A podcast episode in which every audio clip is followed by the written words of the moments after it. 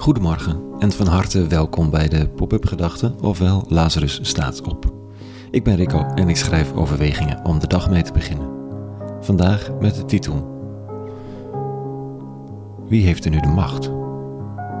Pop-up Gedachten woensdag 11 mei 2022.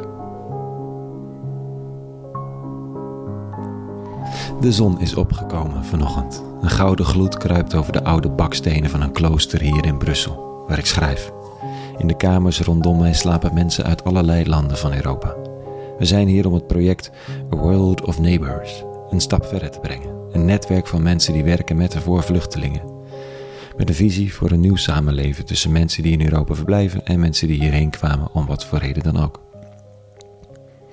Onder de enorme beukenboom buiten spraken we gistermiddag tijdens een emotionele en indrukwekkende sessie over het onrecht aan de grens.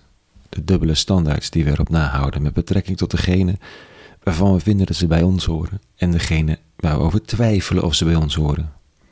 Of simpelweg vinden dat ze niet bij ons horen. En iedereen definieert het ons anders. Maar het ons is er altijd, net als het de ander. Vanochtend vroeg, voordat de nieuwe dag van gesprekken en afspraken plaatsvindt, staat er in de psalmlezing van de dag. God, wees ons genadig en zegen ons. Laat het licht van uw gelaat over ons schijnen. Dan zal men op aarde uw weg leren kennen, in heel de wereld uw reddende kracht. Laten de naties juichen van vreugde, want u bestuurt de volken rechtvaardig en regeert over de landen op aarde. Ik moet er bijna een beetje om grinniken. Iemand die de volken rechtvaardig bestuurt en regeert over de landen op aarde. Dat is niet aan de orde en zal niet aan de orde zijn op enige voorzienbare termijn.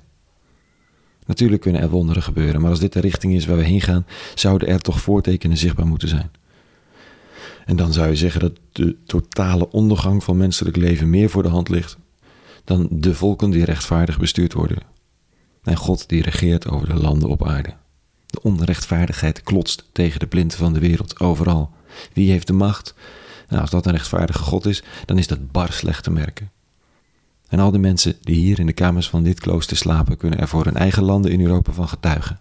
Eindeloos. En dan valt het stil. Nou roept zo'n mooie psalm een beetje hoop op, maar krijgt de cynicus gelijk.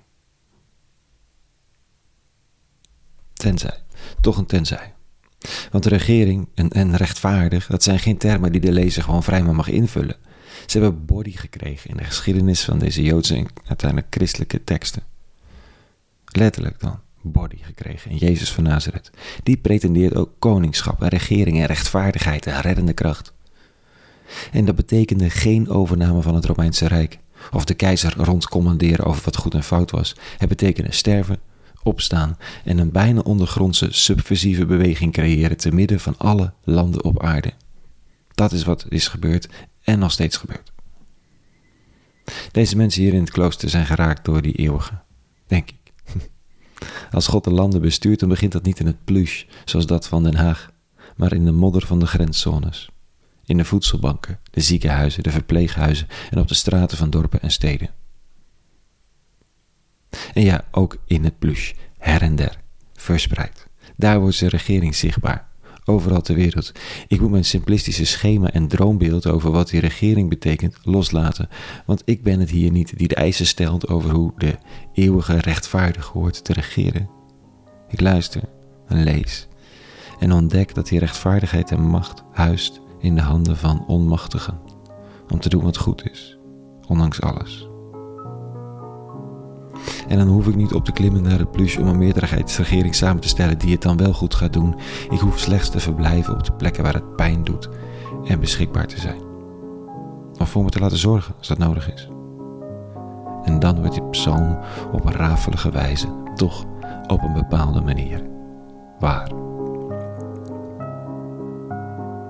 Tot zover vanochtend. Een hele goede woensdag gewenst en vrede.